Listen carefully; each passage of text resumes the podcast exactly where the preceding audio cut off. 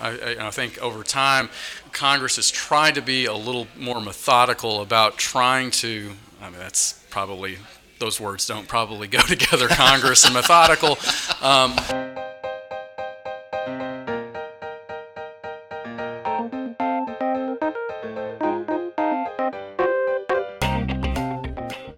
On any given day in Washington, D.C., policy proposals are created, debated, and decimated by tens of thousands of people and organizations working behind the scenes.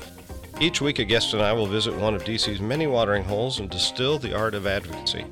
We'll pull back the curtain a bit and take a look at how they play their part in this sausage factory we call our federal government. So, if you're at all interested in how the sausage is made, pull up a chair, grab a drink, and join us for the next 20 minutes or so. After all, what goes better with sausage than a tall, cold one?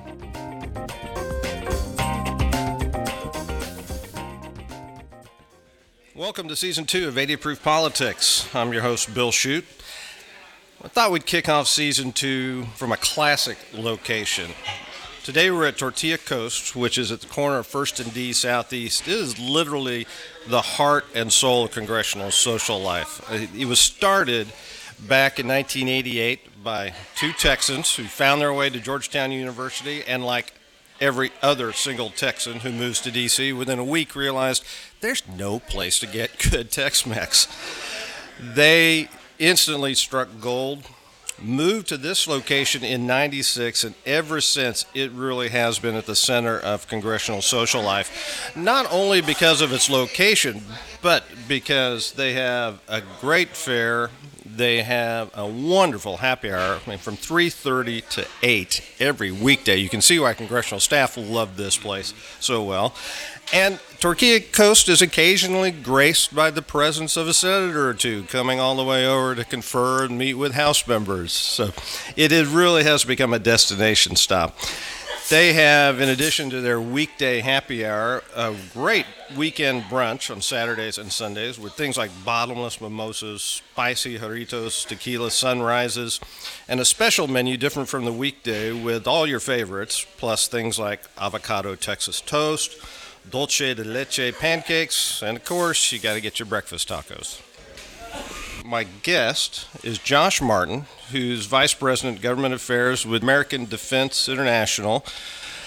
And he just started that back in October after many years, two decades, close to of it, yep. working in the state government and on Capitol Hill. And we'll get into that in a bit. But Josh, welcome to 80 Proof Politics and cheers. Happy to be here, Bill. Okay, so you just started in October of 19. So you are a great guinea pig for a new feature we're adding this season called Next Gen Advocates. Right.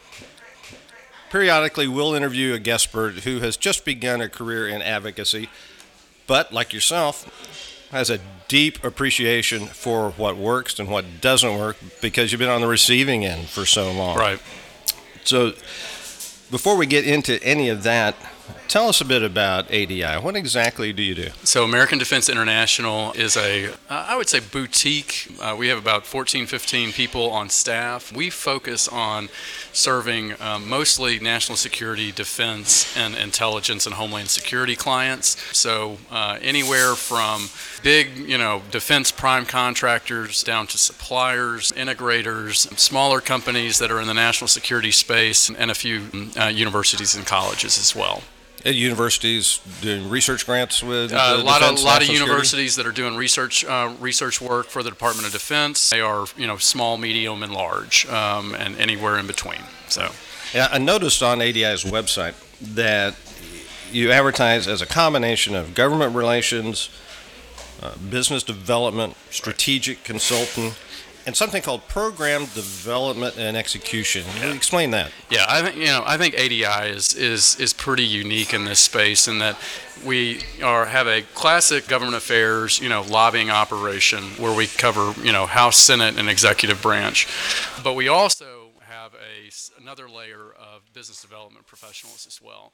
Um, they're great to work with because they have a lot of program insight into the building, and it's a real asset to a lot of our clients as well because they are partners with your program managers, the people that are helping you run your program all the way through, people that have sat in those pro and on the other side of that and help, had to manage manage these programs for the government. So they have a lot of insight.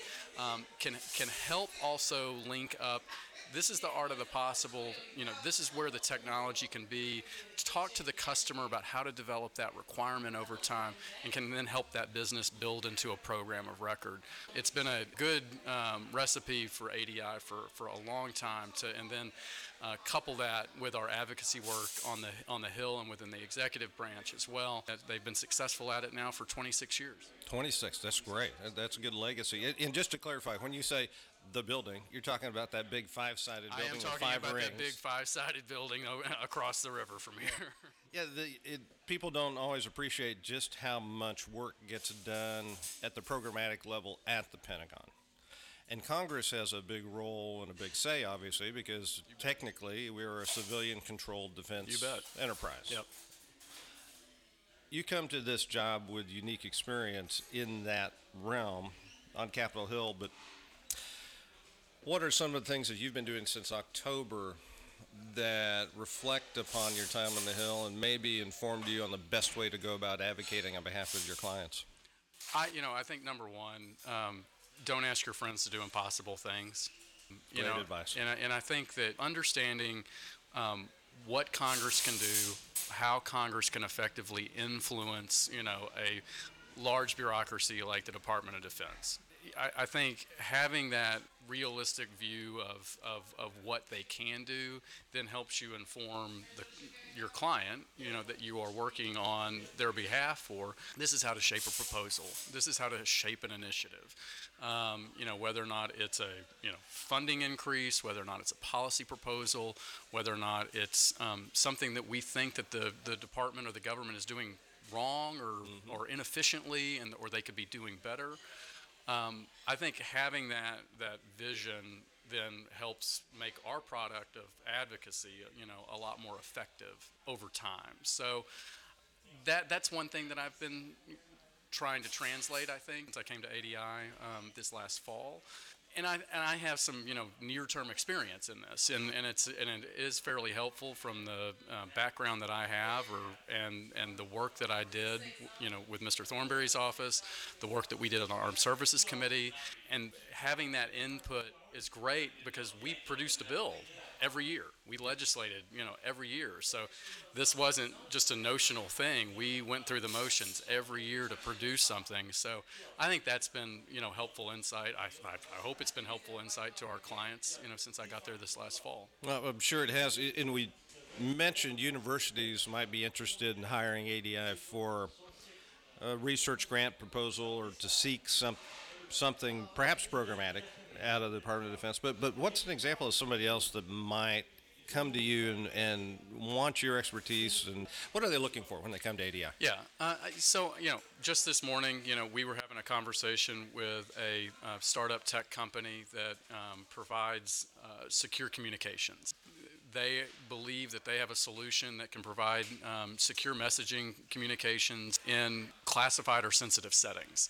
So, as a startup, you know, or as a as a as a company that is um, at early stage, they do not have the internal ability to to look at federal business opportunities. So they would engage a firm like ADI to look for opportunities, and I think too uh, to to influence and inform Congress too about this capability that could make communication more efficient, more secure. You're, you you don't have personnel that is using that is using unsecure communication tools on their on their phone. So I think it's that full spectrum that you know, a firm like ADI can provide, um, and that's just one example I think of a company you know that we would be working with. But then we work with you know the big guys too, from the you know the big primes that are you know building ships and land systems, Big defense um, contractors. big defense companies, uh, space launch companies, and understanding that there will be uh, acquisition policies and things like that that um, that we need to monitor and potentially help shape over time. I'm thinking back on my time with the University of Texas system. We had a hard time at first convincing our researchers, our faculty members, that it wasn't always a great idea to go to the Pentagon and say, here's what I can do for you. Did we have this right when we were advising them to go in and say, how can we help? I, no, I think that that is a good. Um, I think that's a good first step.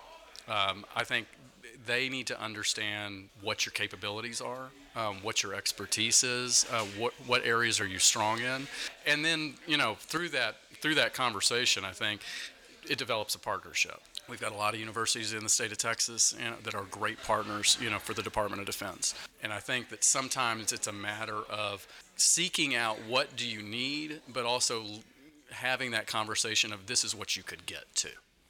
You know, and there's another unique, somewhat unique aspect to ADI that not every advocacy firm in town takes advantage of, and I would venture to say probably a small minority do, but you have a very extensive and well experienced advisory board at your We do. disposal. We so do. you just explain the type of person that might be an advisory board member. You know, I, our our uh, our advisory board is very diverse in terms of experience, um, uh, what they did in their careers.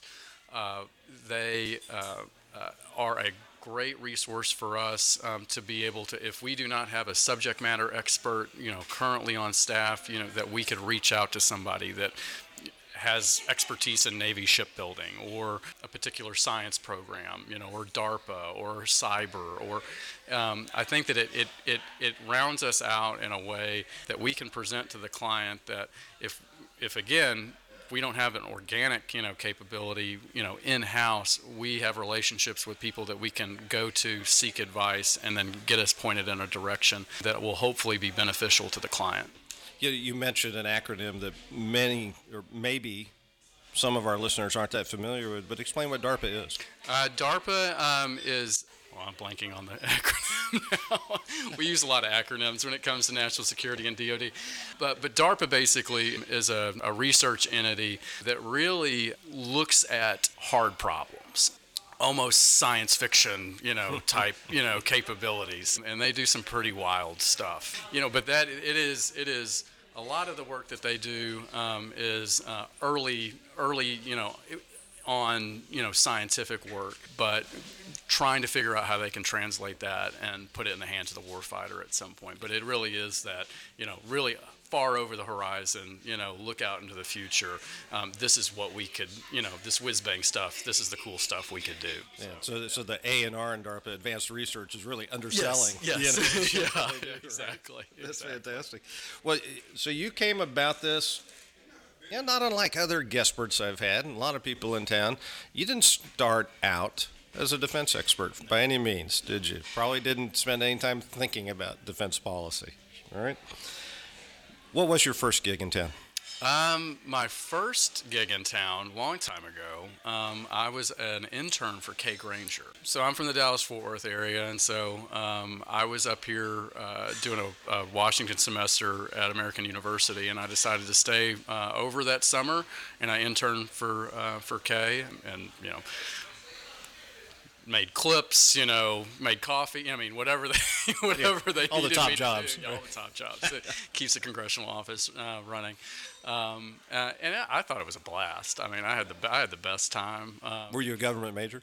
uh, I was, I was, um, and so I felt like you know I'm applying you know um, some of my you know knowledge, but I was also it, it was a lot of great experience too. You know, to see policymaking firsthand.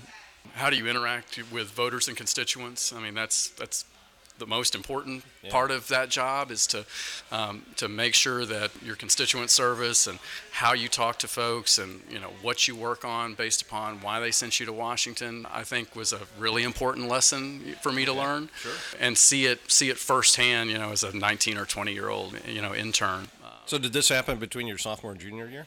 I think it was uh, so that would have been between my junior and senior. Okay, year. that's a classic time to come to Washington for an internship. I think that was. that Yeah, was- but but you said you came for a program at American University. Yeah, and so was um? American University did a Washington semester program. Uh, it was, uh, and I was very interested in diplomacy and foreign affairs at the time, uh, and they offered a peace and conflict resolution uh, course of study, and a lot of it was you know formal dip- diplomacy, uh, understanding you know all the issues surrounding conflict. How do um, non-governmental entities, you know, play a role in peace and reconciliation? Uh, it was it was really fascinating to, to, to be able to do that, and then we also you know, were practically uh, at the time um, uh, looking at a particular conflict to apply some of these lessons. And so the area of focus at the time was on um, the Israeli Palestinian conflict. Um, we were, had intended to do a work study there uh, that semester, but because of some uh, instability in the, in the region, the university decided it was probably not a good idea to send you know, a bunch of college kids yeah, that. much like's happening with China right now, exactly, the coronavirus. Exactly. So instead, we we shifted focus on the conflict conflict and or the troubles, depending on you know uh, your angle, um, in Northern Ireland.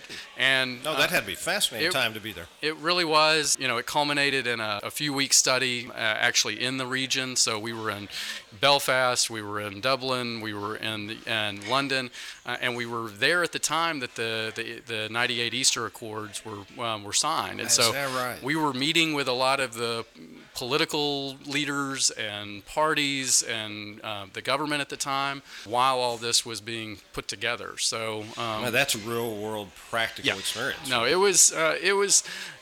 I, am I'm, I'm happy to have had that you know opportunity to experience that, and you know I think that it was it was fascinating to, to, to see and understand that you know these are are deep rooted conflicts you know that ultimately, people, in this case, not every case, but in this case, people were able to figure out a path forward um, by working together. I mean, it's imperfect, but I think that that was early on a imprinted in you know on me that it takes a lot of work to do that. It's not easy, um, and so I think it was something you know that also then you know hopefully guided me you know throughout my congressional career as well. That you know sometimes agreement is it's not just right there. You know, you've you've you've got to you've got to work for it and figure out a way to, to, to, to get to yes. Boy, isn't that the truth? I'm sure that served you well in this heightened era of polarization.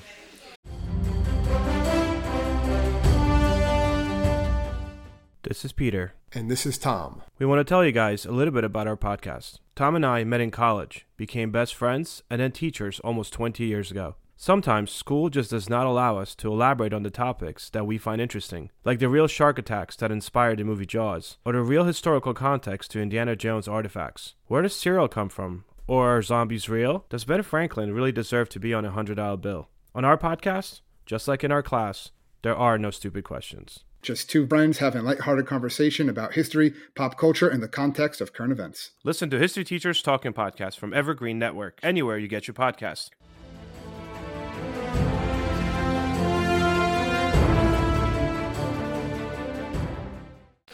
So you graduate, but you don't go into the foreign service. No, um, I had also had an opportunity to work in the state legislature in Austin while I was at UT. And I thought that was a lot of fun. I was lucky enough to, to get a job at the time with uh, Lieutenant Governor Perry, and I was a lowly budget analyst, I think, and I wrote mail, and you know it was. Um, but again, I, I got to you know get up every day and go to work in the Capitol, and I thought that was the coolest. Was thing. this during a session? Uh, this, I think, I started when we were uh, off cycle, so we were not in session. After the 2000 election, after um, uh, Bush won the election in 2000, we we transitioned over to the governor's office, and then we were, you know, we were in a legislative session that year, and that was, you know, we really hit the ground running, and it was. No doubt you yeah, did. Yeah. Uh, was it about that time or after that session when you joined the Office of State Federal Relations? Yes, so I, I, I stayed on with the governor's office through the through that session, um, and I want to say maybe it was the summer after session that I moved back up to D.C. to, to, to work for the state here in Washington D.C. Yeah, what was the role of a state Fed office for a governor? Uh, so uh, worked with a great team up here of Texans. Most of them were Texans, I think, at the time. Several of my you know uh, longtime friends I actually met there. You know, so uh, forged a lot of great uh, great relationships. The, the the role of that office was to base is to basically be the advocate for the state of Texas here in Washington D.C. to work Gotcha. with uh, work with the congressional delegation to highlight priorities that the state might have. Um, uh, be you know kind of that channel, you know, between state and federal elected fi- officials. So it's it was a really interesting role to be that intermediary um, and to also work on priorities that the, that matter to the state here in Washington. And you had a specific portfolio. I worked on health and human services issues um, primarily. Um, I, you know, had done a little bit of work like that in the lieutenant governor's office uh, and the governor's office. Um, and so uh, um, primarily worked on health and human services issues for a couple of years. Yeah, it was right? a couple couple years. Um, it was a couple years. Um, um, worked with, like I said, worked with a lot of great Texans. Ed Perez is still, you know, one of my friends and um, and I'm mentors. familiar with him. Yeah, I, I, know, I know you. I think you know Ed. so uh, it was it was a fun time. So you left the Office of State Federal Relations and went to work on Capitol Hill. I did. Right? And you were working for Michael Burgess. I did. Right, I your first I, job. So, so you you become the health LA for one of the few doctors in Congress that had to be daunting. That's right. Um, it was a little bit. Um, Michael Burgess, he was an OB um, from the North Texas area. He was elected in 2003, um, and um, so I came to work in a freshman office and. Um, uh, you know, working, you know, working for, like you say, a physician, you know, and handling his healthcare policy work was a, a fun and, and demanding role in that office and we, we, we, we, we did a few. I mean, we did a lot. You know, it was it was it was great work. But he hit the ground running. Yeah, oh, he, yeah. absolutely. Oh, Particularly, yeah. he, he became, in my opinion, from the outside anyway, one of the few real health policy experts that other members would turn to. Yeah, that sort of uh, left an impression on me. It, you know, he came to Congress with a clear idea that he wanted to impact healthcare policy, and he really leaned into that. And I think, in terms of you know our branding, um, what he was all about, you know, it was very clear that he wanted to be a healthcare expert on Capitol Hill, and he is a healthcare expert, yeah. you know, on Capitol Hill day. still. Um, and so um, it was a it was a real pleasure to, to help build that um, uh, in the early days of that operation. And did you start as LA? I started as but an then you, you quickly ramped up. I started as an LA, and then um, I can't r- recall exactly, but um, uh, our, our great LD um, that had started with us, um, uh, she had moved on over to the Senate, and uh, I, they, they looked around and they said, "You, you can do that, I guess." so and you didn't prove them wrong. So I figured it out. That's what they don't tell you up here. There's not really a training manual. Isn't that the truth? Isn't it? You got to kind of figure That's it a out consistent as you, as you theme go. on 80 proof. It is. There's so many people have gone through that same Yep, experience. yep. Uh, you eventually become deputy chief of staff. I did. Um, it- It, that was that about the time that uh, the debate over Obamacare, ACA, was kicking up. It was really kicking into gear. Yeah, so Michael, uh, Dr. Burgess um, was an Energy and Commerce Committee member. So, you know, the Energy and Commerce Committee um, here on the House side of, of, of, of Congress is one of the um, healthcare committees on the House side. Um, um, so, you know, worked on that. Um, I moved over to the Senate um, in 2009. Yeah, what precipitated that jump? You know, I think I was ready for a new challenge. Um, I had never worked on the Senate side. Um, had no, you know, again, once again, you know, jumping in, you know, not fully, you know, knowing what the what the what the role was going to be. Uh, went to go work for uh, Senator Richard Burr from uh, from North Carolina as part of his Health, Education, Labor, and Pensions Committee team, and I handled um, mostly FDA drug uh, uh, regulatory issues, health insurance uh, issues, Medicare, Medicaid, CHIP, um, those types of issues. And it was about that time that we were we started working on uh, Obamacare or healthcare reform at that time. Yeah. Yeah. So how did the job with, with Burr come about? Did you know someone? There? I knew, yeah, I um, I had worked with the woman that I actually uh, uh, filled her role. I had worked with her on a few um, drug regulatory issues over the years over at the Energy and Commerce Committee. Knew Jenny pretty well, and when she was she was looking to leave Mr. Burr's office, she thought I would do an adequate job, I guess, and so she called and said, "Why don't you come over and talk to us about that?"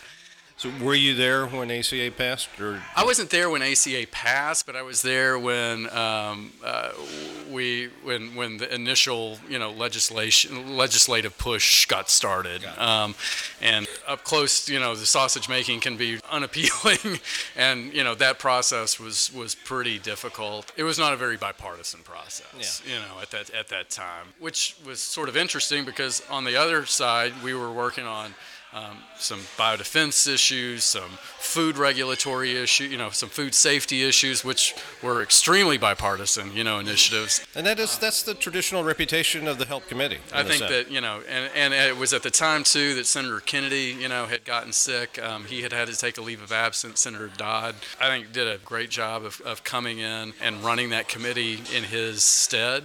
And I think at times, you know, there were flashes of, you know, maybe they really want to work with us, you know, on some things. And I think, you know, we tried to, you know, be constructive. But, you know, sometimes politics takes over. Um, and, and I think that was, you know, for, um, you know, for a guy like me, you know, sometimes frustrating at times um, that shouldn't we try to put our heads together and come up with the best thing, the best policy? But unfortunately, that was that was not meant to be on that deal. Well, was that the approach that you took when you came back to the House to be Chief of Staff or uh, Always. committee chairman? Yeah, always, and and I think it was um, I think it was it was pretty easy coming to you know, to work for uh, for Mac. Um, I became Mac Thornberry's chief of staff um, later that year. I didn't I didn't spend a whole lot of time in the Senate um, uh, when um, uh, when when Mac um, said. You know, would you want to come over and be my chief of staff? And I could come back and be back in the Texas delegation and, and, and, and take on a, a bigger role. It was an opportunity that you know, I, I felt like I could not you know pass up.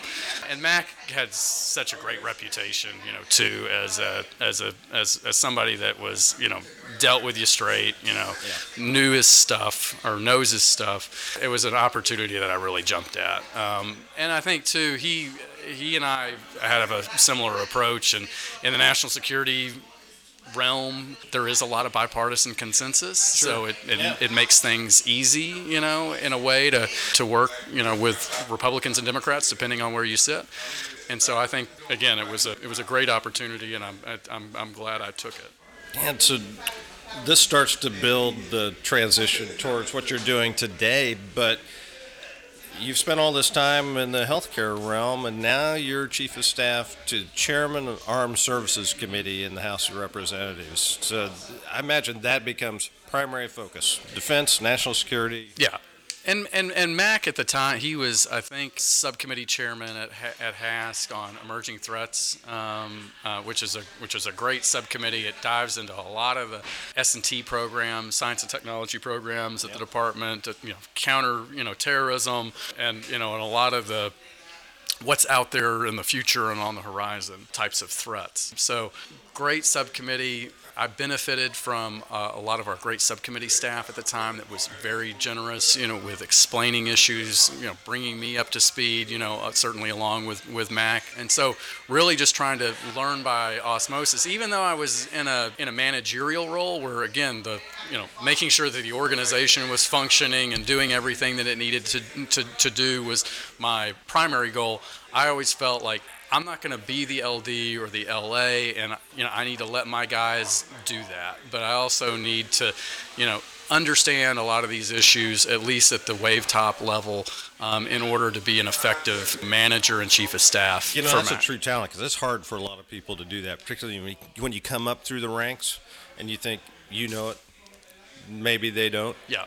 It's hard to just step back and empower somebody to Yeah. really run with it. I- admire you for doing it. I always wanted to make sure that you know I wanted to make sure that my people felt like that they were empowered to go out and do their job, um, and that I wasn't gonna you know sit on them or micromanage them um, because why would I have hired them in the first place, right? Yeah, you know, right. so uh, I've got other things that I need to do. But I think because we were so immersed and so focused, you know, on national security issues, um, I knew I wouldn't do a good job for MAC if I didn't become more conversant and understand a lot of the details of some of these issues that we worked on. During the time of your tenure, a lot of Mac's focus was on reforming the DoD from an organizational standpoint and the acquisition process. Explain to us a bit about how that works and why it was important to reform it. Um, you know, Mac has always been was always uh, very interested in uh, department organizational policy. uh, How can we buy you know things better, faster? I think this goes back to um, you know he's been on the committee since he came to Congress. Uh, you know I, I was not there for this particular you know piece, but he's largely responsible for you know the creation and organization of the National Nuclear Security Administration. So that is the um, Which is a Department of Energy. it's a. Department of Energy, eh, but it also has, you know, a DoD. You know, it, it, it basically is the um, uh, nuclear weapons manager in the federal government. Um, and there was a lot of dysfunction at DOE, and I, he really he he dove in deep to, to understand what the problems were and offered up some solutions that, you know, today now, um, um, you know, we have a semi, you know, autonomous uh, agency under the Department of Energy um, that manages the weapons complex.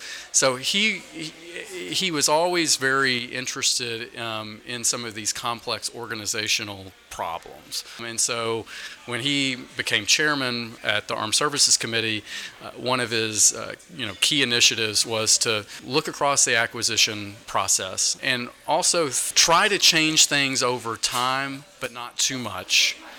So the department can digest things and change actually make a change and don't basically just push back and say no we're not going to do that um, and so a lot of this is cultural you know i mean it's changing the culture you know, over time and trying to meter you know how fast to go or do we need to, to slow down. Um, and, I, and i think um, he was um, he always had a good sense of that in his years that he was chairman. So acquisition reform was a big part of that whole process for him as well. You know, the Department of Defense is no surprise to anyone, one of the largest purchaser of goods for the federal government. Most of the big federal contracts and the biggest volume of federal contracts are defense related. What was it about that process that needed changing? Um, I think it takes too long, you know, to field uh, a weapon system. Uh, I think there is there was always a reticence to harness commercial technologies that may not, you know, they may not meet every spec or requirement, um, but they're close enough. Why not buy it off the shelf when it's You out? can buy it off the shelf, and, it, and if it does 85 or 90 percent of, of the job that you're trying to do, why don't you just do that instead of go through a development program, uh, you, you know, go through an acquisition pro- program, uh, look at all your milestones, uh, and do that. So I think you know we he is he is pushed for more. Um, common sense. if, if I could sum it up, that would probably be more common sense in our acquisition system. Yeah, so there is a key piece of legislation that everybody on armed services works every year. Every year, Congress has to authorize the Department of Defense. And in this process, there's not really a reauthorization, but there's an establishment of direction for how to spend the money. All right? Mm-hmm. New programs, get rid of old programs, change this program, do that. Explain how that process begins and what it takes to get a piece of legislation like that across the goal line. And I guess we should start by naming it. Yeah, so the National Defense Authorization Act, uh, 59 straight years, you know, we have it has been signed into law.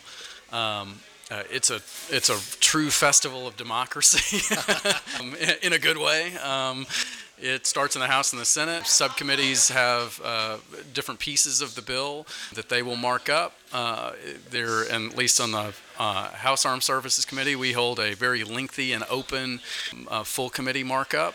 Last year's, I want to say, ran 21 hours or Oh, something my like gosh. that. And, and at what point of the process does this come? You know, from the start of the session and the start of the process Right. in the subcommittees. How long does it take to get to that markup? Well, uh, the the real the real kickoff of it is when the president's budget um, comes up to the hill. Sure. That makes sense. Um, uh, that's So early February. Early February, um, uh, early February and into March, you get the president's budget.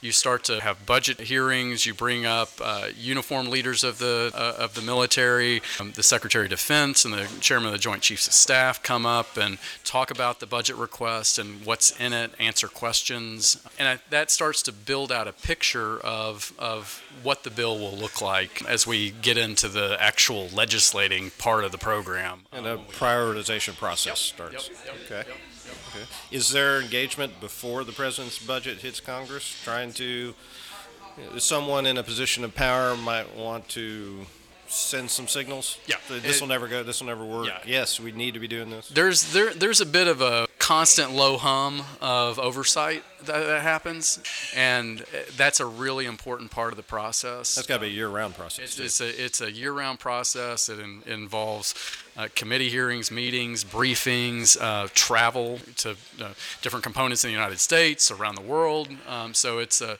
pretty uh, active oversight uh, effort every year um, that that complements the bill cycle. And, and I think I cut you off inadvertently, but when did this? Typically, when does this 21-hour markup take place? Uh, usually, sometime early spring. Um, y- yeah, it, it, it looks like it's going to happen uh, uh, end of April um, this year. We're, we're, we're working under a bit of a compressed time frame. Everybody knows it's an election year, so we better get our business done soon. So it'll it'll take place uh, early spring, um, uh, both in the House and the Senate. And then once that's passed, that's not the end all. I No, assume. so you gotta it- go through appropriations. Yeah. Well, yeah. So, so to kind of carry that that through, you get a bill, you go to the floor that you you know you got to you know you got to dispose of and, and deal with you know hundreds of amendments. Um, there's also the appropriations you know process that happens in parallel to this uh, as well. You know, the authorizing bill is uh, again I am, am biased, having worked for an authorizer for some time. The authorizing bill informs you know was intended to inform um, you know the work of the appropriators as they you know get down into the account level detail that they need to get in, to get into with with their annual appropriation bill. And then you know House and Senate you know pass both of their measures and then we start to conference them together with the Senate. Um, and that's a that can be it can be very it can be short um, and and I'm using air quotes for my friends who are like it's never short um, uh, so and, or it can be pretty lengthy last year's uh, conference was a pretty pretty lengthy process Yeah, I'm sure it was. Yeah. You know, and, and particularly if you have divided government Yeah. between the House and Senate, Yep. that's got to stretch things out Yep. quite a bit as well. This has to have been an invaluable experience Not a lot of people get a clear insight into the, how the defense structure of the national security enterprise works.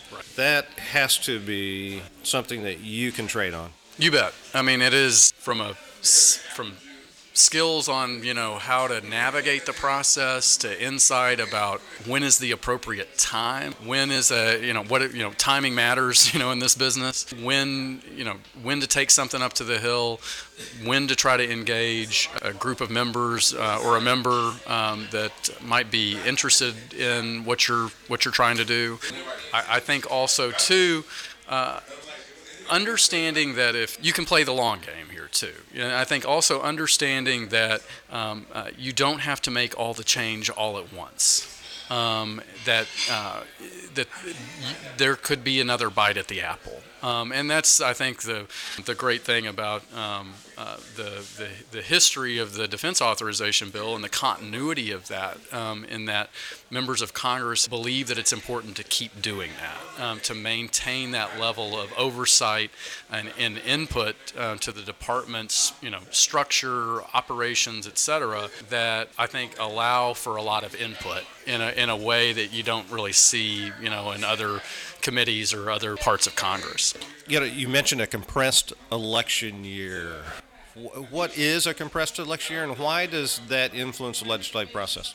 So, especially in a presidential election year, um, where then you've got to throw the party conventions, you know, into the mix, there just aren't many days, you know, congressional, you know, legislative working days to work with when they're here in, in Washington and voting.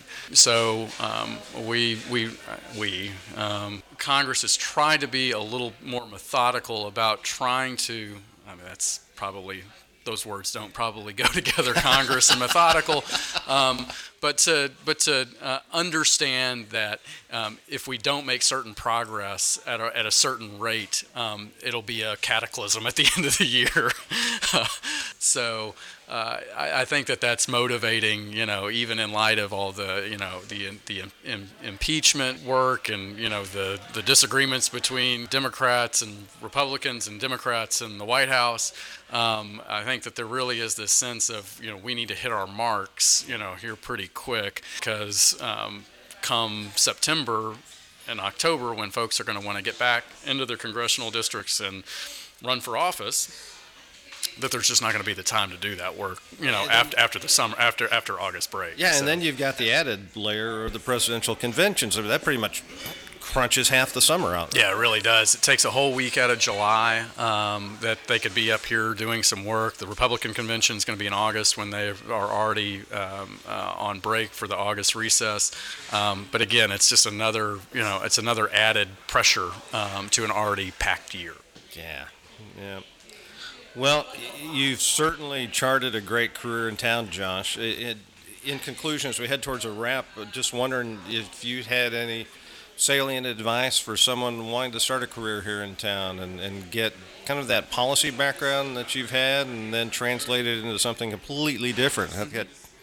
Making the transition from health to defense, that's phenomenal. I think working on the Hill, um, uh, if, if, if you're interested in it, uh, it is a great place to work. Um, you're gonna, you know, you're gonna meet all sorts of uh, interesting people, make great friends, uh, and hopefully you get the opportunity to, you know, tackle hard problems. Um, and I think that's the the advice that I would give to, to folks of. Um, don't be afraid um, to be creative, you know, in, in how you approach a, a, a, problem or seek a solution. I think you also need to, to understand that, especially if you're working on the Hill, um, you know, the people that you work for matter the most, right? And so, you know, sometimes understanding, you know, how they would approach a problem or seek a solution and you know make them a partner you know in in that process um, is is really really important. But it's a it's a wonderful place to work. I think that if you've got an open mind you know and and and you kind of have that you know I, problem solver drive it's a wonderful place to come and work. And I'm just I'm just glad I had the opportunity to do it Well, it sounds like it's been a very productive career for you, It's and I think that's fun. exactly right. That's great advice. So, I want to thank you, Josh, for kicking off season two with us and, Happy to and our here. next gen Yeah. series here on 80 Proof Politics. And just remember, no matter what you think about the current state of politics in Washington these days, whether you think the glass is half full or half empty, there's plenty of room to fill up your drink. Cheers. thanks Bill Hello, this is Gary Chahot welcoming you to check out the French History Podcast. Our main show covers the history of France from the first humans until present. If you liked Mike Duncan's The History of Rome and wanted a similar program covering the land of beauty, culture, and love, we are exactly that. We also host world renowned scholars who have delivered guest episodes on their specialties, including 18th century pirates, revolutionary booksellers in 20th century Paris, the special friendship between the Marquis de Lafayette and Thomas Jefferson, and numerous others. Learn what you love and listen to the French History Podcast today.